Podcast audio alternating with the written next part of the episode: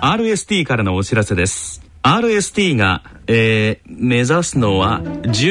生活空間の創生コンシェルジュ。難しい。詳しくは3文字 RST で検索。へえ。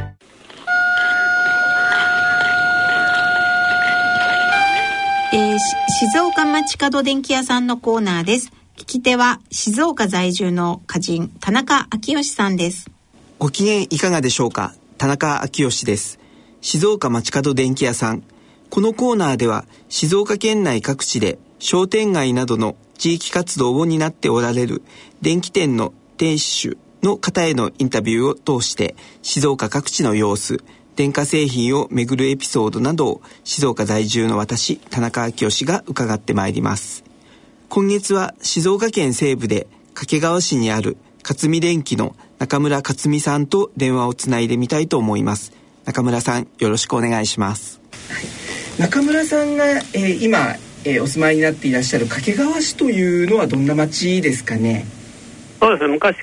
城下町、掛川城もありますし、はい、新幹線の掛川駅もありますし、いろいろ交通では非常に便利なところだと思いますけどね。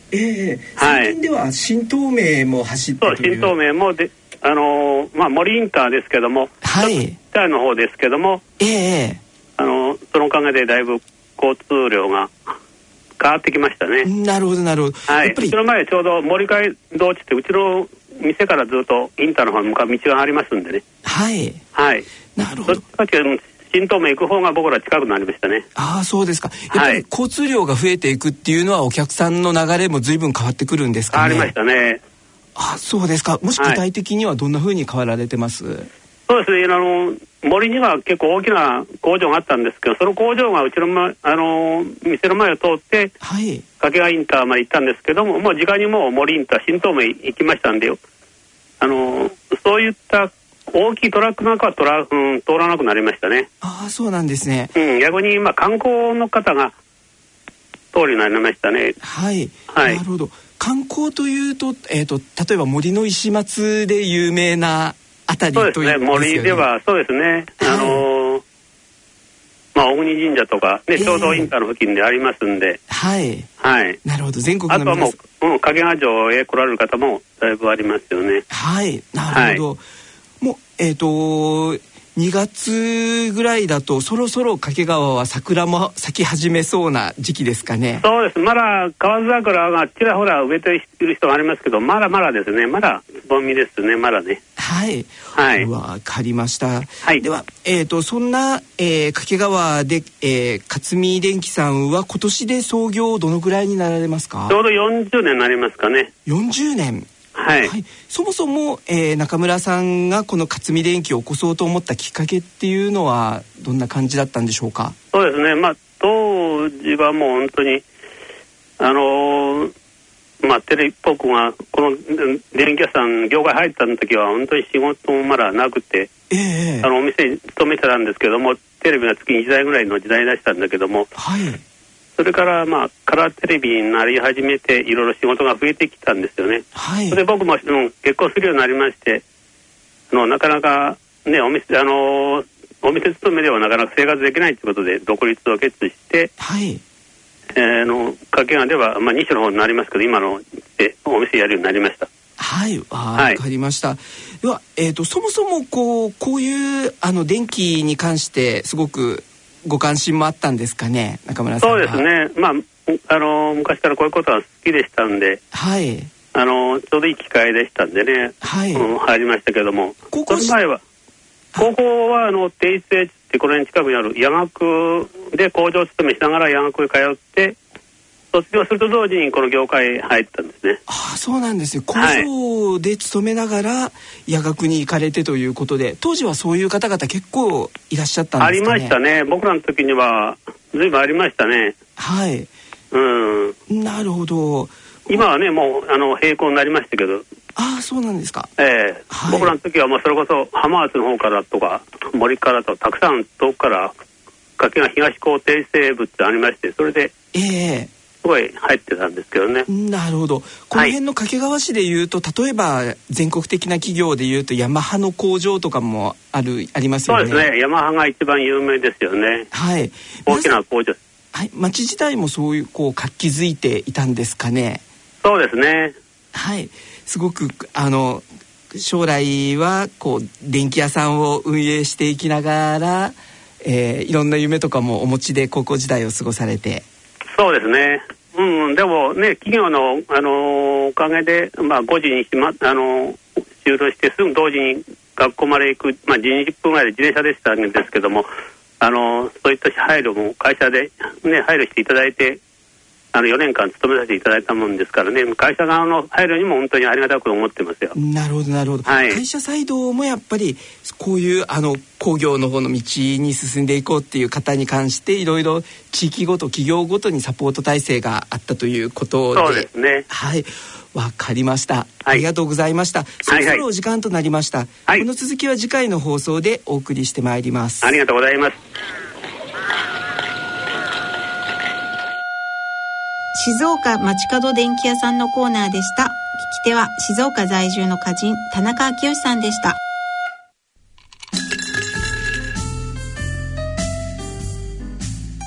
大人のための大人のラジオ、大人の科学のコーナーです。このコーナーは日経サイエンス発行人の吉川和樹さんにご出演いただきます。ご機嫌いかがでしょうか。慶應義塾大学4年鈴田春菜です。ご機嫌いかがでしょうか。東京大学政策ビジョン研究センターの山野ひろ子です。この番組では日経サイエンス発行人の吉川和樹さんにご出演いただき、科学の話題について解説をいただいています。吉川さん、よろしくお願いします。よろしくお願いします。それではここで1月25日発売の日経サイエンス3月号の特集記事を解説いただけますか。はい、3月号ではですね、今回は重力波天文学というテーマで、まあ、記事を2本載せてるんですね。まあ、一つは、アメリカのジャーナリストが書いた記事で、ビッグバンの残響作、残響というのはその、響きが残る響きという残響ですね。音ではないですよね。音ではないけども、まあ、音みたいなものという、ね、もう一つは日経サイエンスの編集部で書きました地底望遠鏡カグラっていうのはそういう重力波を検出する機械の名前なんですけども、重力波天文学っていうのはあまり聞き慣れない言葉だと思うんですけれども、普通の天文学っていうのは、まあ、望遠鏡で、宇宙の彼方から来る光を、観測するということで、まあ、目に見える光もありますけれども、それ以外にも、電波望遠鏡であるとかですね、あるいは X 線天文学という、まあ、X 線で見るのもありますけれども、まあ、いずれにしろその電波にしても X 線にしても赤外線もそうなんですけども、広い意味では光なんですね。光の仲間なんですね。だからこれまでのその天文学というのは、まあ、宇宙の観測というのは、まあ、いろんな光を使って見ていたと。で、まあ、これはこれからもそれが続くんですけれども、光を使った観測というのは限界がありまして、例えば、ブラックホールというものがありますけれども、ブラックホールというぐらいでこれ光では観測できないというか見えないんですね。ブラックホールの周囲のあたりはちょっといろいろありますけども、真ん中の方は光は見えないと。で、もう一つ、例えば限界がある宇宙が生まれた最初の頃の様子というのを光では、おそらく見ることができないということなんですね。ビッグバンが起きてから数十万年、38万年と言われてますけども、その数十万年経って宇宙の晴れ上がりっていう、宇宙がきれいに晴れるという、なんかそういうことが起きたと言われてますね。で、それまでは宇宙にはいろんな粒子がひしめき合っていて、そこから光がそのいろんな粒子にぶつかったりして動き回ることができないので、まあ、言ってみればそこから光が出てこれない状態だから、まあ、雲の中にいるようなそういう状態だったと言われたんですね。で、それがその38万年ぐらい経った後にその晴れ上がり、要するに温度が下がって光が自由に動くことができるようになって、それで光が直進して、まあ、その光を見るとですね、いろんなことが観測できるようになるというふうなステップがあるんですけども、それまでその晴れ上がりが起きるまでは光というのは見えないので、それよりその以前の観測ができないということになりますね。ということで光は限界があるということで今後期待されているのがその重力波を使った観測、重力波望遠鏡というものを作ってはどうかということなんですね。それで重力波とは何かということなんですけども、これはもともと理論的に予言をされているものでして、アインシュタインの一般相対性理論によると超新星爆発みたいなバーンとこう、あるいは本当に最初のビッグバンの最初の頃のあれとかですね、非常に大きな現象が宇宙で起きると、要するに質量の大きいものがぶつかったりとかね、そんなのがあるとその周りのその重力場というものが激しく変動して、でその揺らぎが重力波として伝わって周囲に伝わっていくと。だからよく空間が歪むと言いますよね。大きなその質量、つまり重力の効果によって歪んでいますよね。で一旦歪んだものがそれがずっと伝わっていくというようなイメージなんですね。でそれを重力波というと、ただこれは本当に伸び縮みをする、空間が伸び縮みをすると言いますけども、これは非常に、わずかな伸び縮みなので、測るのが非常に難しいと。でそれを何とかしてやっと巨大なこう装置を作ってですね、実際にそのレーザーを使って重力波が来るとその空間が縮んだり伸びたりするわけですよね。だからその2つの地点のところでその距離を測るんですけども、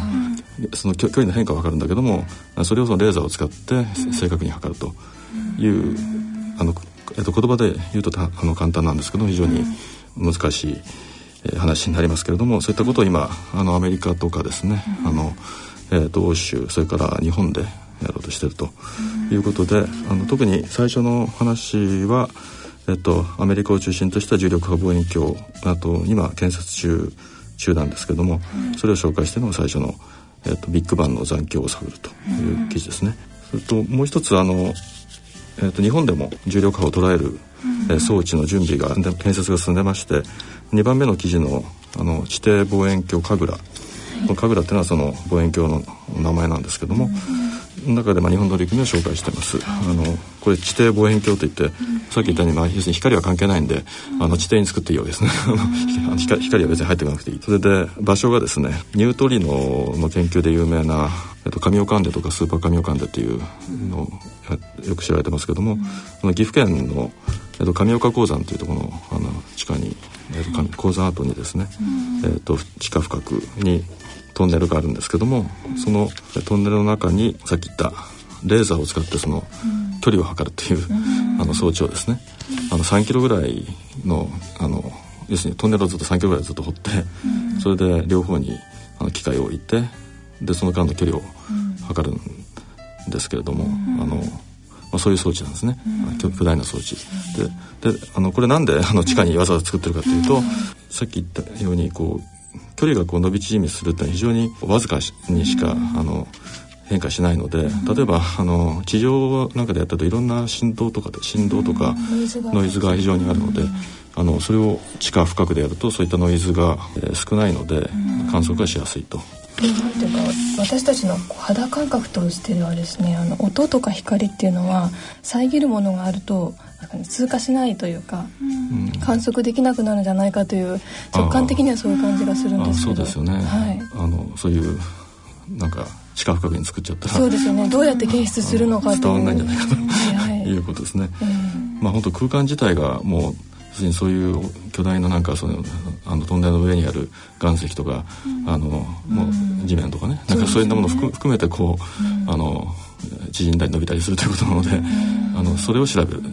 ていう、なんか波がこうその地面を伝わってくるっていうよりは、その空間自体がその変化するみたいな、そういうイメージなので、場所はどこでもいいと、通り抜けるという感じなんですかね。そうですね、場所はどこでもいいとっていうことだと思うんですよね。で実は、いろいろその重力波の話をしたんですけれども、実はその重力波というのは、これまでまだ1回も観測されたことはないということなんですね。これまでも、日本を含めていろんな機械観測装置が作られてきて、重力波これだったら測れるんじゃないかということで、いろんな実験がされてきたんですけども、残念ながらまだ機械の精度がそこまでいってないということだと思うんですけども、まだ成功していないと。だもんですからもしそれに重力の観測にもし成功すればですね、これはもうノーベル賞は間違いないと言われてるんですね。存在していること自体は確かなんでしょうか。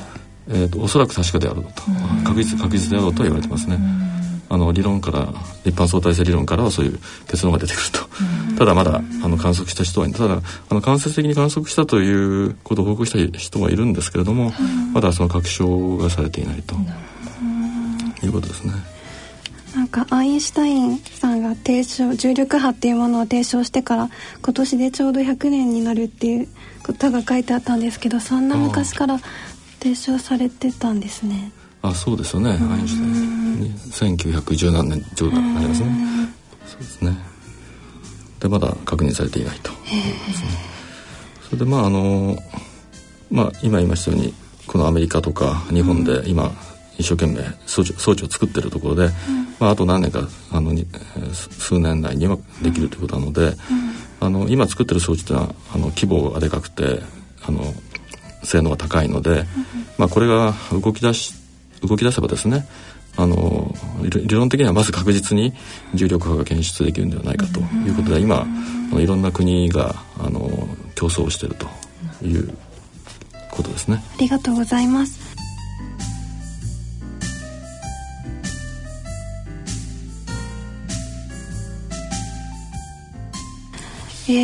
この他にも今月は面白そうな記事がたくさんありました。何か気になるものとかありましたか？そうですね。私は気になったのはこの、Google 効果というので、気になりましたね。そうですね。Google 効果、ネットが変える脳という記事なんですけども、これは一般の人の直感的にもなんか分かるような話かもしれないんですけども、これはアメリカの心理学の専門家が書いた記事なんですけれども、人間のこの記憶とか知識の記憶といったものがですね、インターネットが登場したことによって、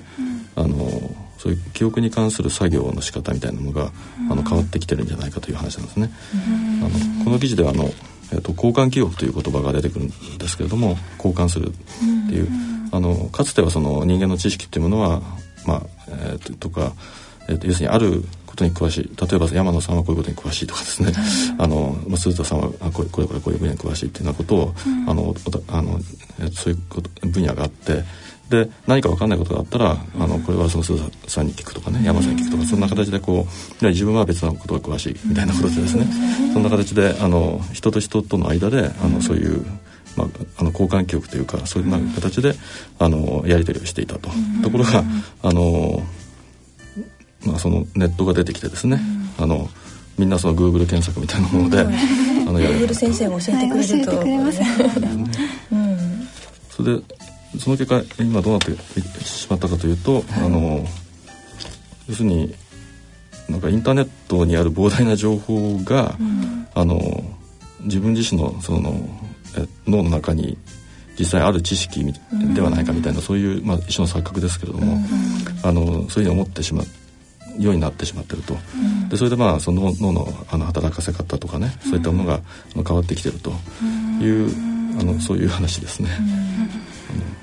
興味深い話だと思います。記憶力が衰えていくことは間違いない感じなんですかね。そうでしょうね。怖いですね。自分で覚えなくてもいいというふうに思ってしまうわけですよね。でも一方で何かもっと別の働きをすることに価値を見出していくんじゃないかというようなことも書いてありましたけど。そうですよね、だからみんな、覚えてなくても、あるいはその人に聞かなくても、一応要するに調べることができるので、それを使って調べながらどういうことを新しく例えば発見していくかとか、よりクリエイティブなことをねやるとかね、そういうふうに多分脳の使い方も変えていけると思うんで、どっちがいいのかとっていうことだと思いますね。ありがとうございます、この他にも面白そうな記事がたくさんありますので、ぜひ詳しくはご家庭で読んでみてください。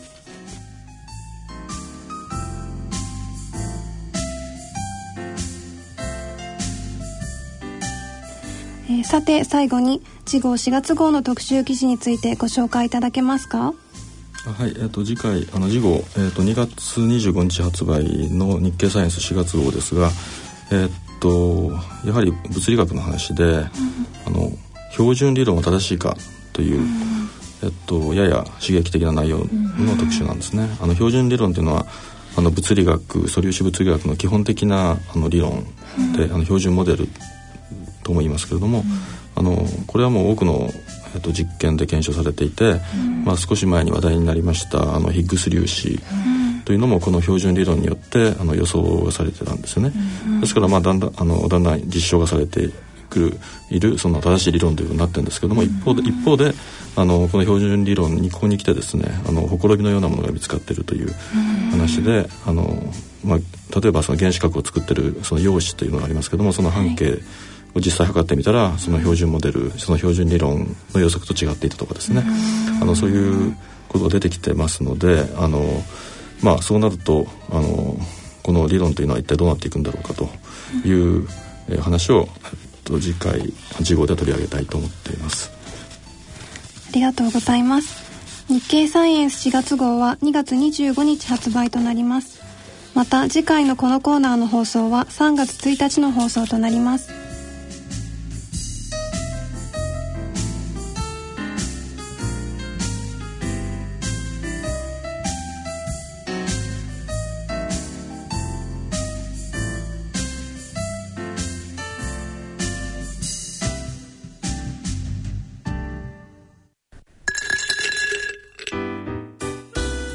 大人のための大人のラジオ、教育と犯罪のコーナーです。このコーナーは教育学博士の安倍賢人さんに進行いただきます。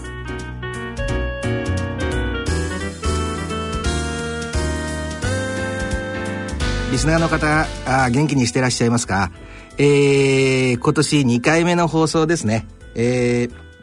社会病理を研究しております安倍賢人です。最近ピザを作ってる会社で派遣社員が農薬を混ぜるっていう事件があったと思うんですよね。で、私とかやっぱああいうのを見ると、若干違う角度から見る癖がついてると言いますかね。これは今日のテーマなんですけどね、物事をやるときにそれがなんか常習性があるのかないのかっていうのは結構大きな問題でですね、彼、皆さんニュースで見て、あれかもわかりませんけども、49歳の男性なんですよね。で、派遣という形でピザをとか食料を、冷凍食品を生産する会社にで働いていて、なんかやっぱり1日の実労働が7時間半で、月にいろいろ引かれて12万ぐらいになるというようなことを放送で言ってたんですがね、それで49歳なんですけど、この週末とか日頃はものすごい改造したスクーターってありますよね。今リスナーの方も見たことあると思いますけど、このまるでこうキャデラックのようなね、すごい色をして恐竜のような大きなスクーター走ってるの見たことありますよね。それに乗ってこう、背中には正義と書いたなんかアニメのキャラクターみたいな格好をしながらこう、その地域では結構知られてる存在だったみたいなことなんですけど、そういういろんな条件をね考えたときに、いつもね、こう思うんですよね。あるなんか例えば喧嘩でも何でもそうなんですけど、その時の状況が熱くなりすぎて衝動的にやってしまうっていうタイプがありますよね。それがほとんど我々の場合ほとんどだと思うんですよ。ただリスナーの方とかもやっぱりそうに思うことがあっても、私なんかもそうですけども、実際にはその一線で超えられないですよね、なかなか。ですけど、ああいうケース見た時に49歳でも頭とかも薄くなっててですね、で家もあって子供もいて家庭を構えてるんですけども、もう言ってみたら18ぐらいのね18区のお兄さんがやるのと同じような格好をしてこう駅を流したりしているというのを見たときに、どうもやっぱりこう社会化だから社会に入り込んでいくっていう大人としてね、そういうことがしっかりできてなかったんじゃないかなって。この事件だけじゃなくて、昨今、やはりね、統計上はどうこうだとかね、いう話はよくあるんですけども、やっぱり殺人事件だとか、ストーカー被害だとか、あと、一切りものすごく視聴率が高かった半沢直樹ありますよね。あれなんかもそうですけど、なんであれが、あそこまで視聴率取れたのかと誰も言わなかったんですけど、あのいじめ方に対して共感を覚えている人が相当数いたんだろうと思うんですよ。確かにその俳優の演技云々もありますよ。ですけども実際にこういう状況あるよなっていう思い当たる節があって共感できる部分が強かったからああいうものがあれほど視聴率を取ったんだろうと思うんですよね。でこれは私の直感とかそういうんではなくてね、この今実際にはものすごく社内とかでもきつい思いしてる方ってたくさんいると思うんですよ。これ研究論文とかによく書いてあることなんですけどね、実質上はね武力を使わない帝国主義の時代なんですよ。今もう経済競争ですよね。で企業とかも言ってみたら国際企業になってきてますから、いかだをどんどん大きくして、いかにしてこの世界というマーケットで勝ち残るかと。一つのその企業の中が帝国なわけであって、だから昔、その本当にこの農民とかが虐げられていたのと同じくらいの経営者側の権力というものは凄まじいものがあるわけ。だから、半沢直樹たまたま視聴率がどうのこうのだったんじゃなくて、日本だけじゃなくてアメリカでもそうですし、イギリスでもそうですけど、経営者の権限というのがものすごく強くなってきてて、その中で働く人ってやっぱりクビになりたくないから、どんどんきつい状況で働いているという、そんな状況があるんですけどね。ですけど、何を言ってるのかというと、そういう中で例えばこのストーカーとかこうやってちょっと腹を立ったことがあると、中国でもありましたけども、この見えないところで、毒物や農薬を潜ましたりするというふうな事件が出てきていると。これでね、私が今日ね、話したかったのはね、で、ほとんどのこのメディアの取り上げ方とかが、この農薬の問題もそうですけど、会社側のやり方を追求して何かそこに必然性があったんじゃないかと。それも一理あるんですよ。ただしそうした時に感じるのは、その元々の心の中にもう穴が開いてる人とそうじゃない人ってのがいるわけ。その会社が実質上の給与にあたるものを減らすような形を取っていったっていうことは、確かにトリッガーと言いますけどね、引き金にはなってるんですよ。ですけども一般の人とは違うのは、もうそういう心の中にそういうものばかりをあらばかりに目が行くような体質ができちゃってる人なんですよね。それっていうのはね、やっぱりずっとその手紙でやり取りしたり、直接会ったり電話で話したり、そのアメリカの実際の加害者ですよね。小さいところのやっぱり生い立ちっていうものが大きく影響しようと、この間もふとこのね、こういうのが私にとってものすごくためになることなんですけども、もう一人につきもうずっと何年にもわたって私やり取りするわけですよ。で、普通の何気ないやり取りをする中に少しずつそういう、なんていうんですか、情報を引き出せるような質問を埋め込んでいくんですけどね。つい最近もこういうことがあったんですよ。前に話したの、リスナーの方覚えてらっしゃるかな。私がその、アメリカのサンクエントンというカリフォルニアのね、死刑囚の人をね、訪れた時のことなんですけど、で、その人もずっとやりとりを続けてて、いろんな質問をしても直接返事が返ってこなかったんですよ。で、弟さんが、やっぱりね、若い頃薬物に走っちゃったりとかしたっていうのがあって、弟さんは今どうしてるんですかとか、そういう間接的な質問をした時にですね、やっぱりあまりこう親とうまくいってなかったんじゃないかみたいなことを言った後にこう書いてあったんですよね。確かにうちの親っていうのはタッチーフィーリーっていう言葉があるんですけども、何かあったらこうちっちゃい時子供だったら抱っこしてやったり頬ずりしてやったりとかってありますよね、スキンシップが。そういうのは一切なかったね。うちの親っていうのは全然その直接スキンシップを行うようなタイプじゃなかったし、よく考えてみると父親と母親が西洋ですからね、アメリカですから、キスしてるのなんか一度しか見たことがない、外で外食したこともなかった。でこれはね決してそのいいとか悪いじゃなくて、そういうタイプの人っているんですよ。夫婦でその人とを呼んでパーティーをしたりするのよりも、話さないで本を読んだりとか、ずっと自分でプラモデル作ったりしてるのが好きなようなタイプの人っているんですけども、でもいずれにしても子供にとってみたら、この感情とか情緒とかを育てるときに、人間の脳っていうのはそうなんですけど、インプットがあって初めてもともと埋め込まれているような点線があるわけですよ。こういう状況が来たら優しく対応できるみたいな、そういうもともと生まれながらにしての脳とかに準備ができてる点線みたいなのが書かれてると思ってください。で子供の時にそういうね、転んだ時に、お母さんが抱きしめてくれたと、そういう経験をすることによってその線が実践になるみたいな。ただしそういう経験がないと、そういうインプットがないと、そのもともと準備できてるものは活性化されないんですよね。でどうも私が数多くの人を見ていて思うのは、特にその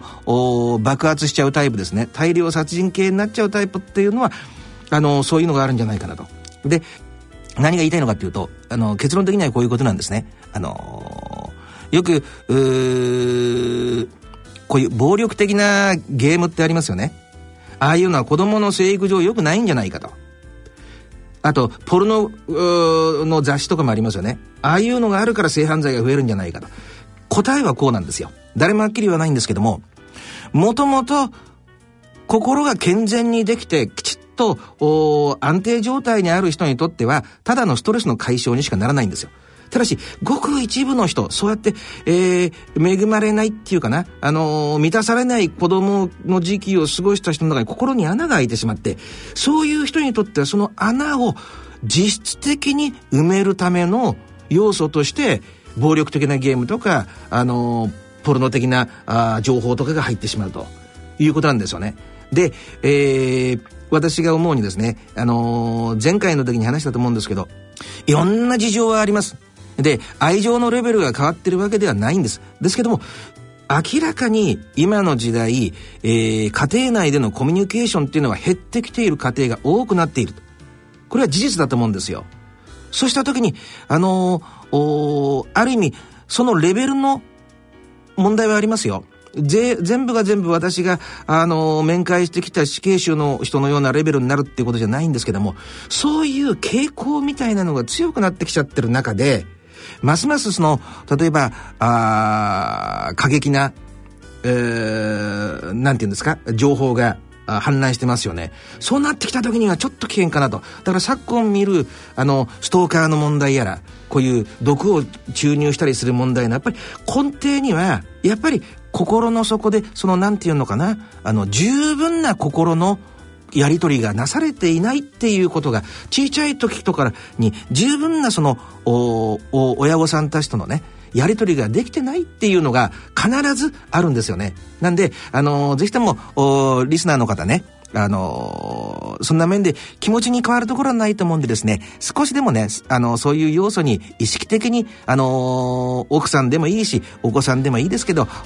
そういう時間をね積極的に楽しむような時間をね、設けていくような形にしたらどうかななんて思っております。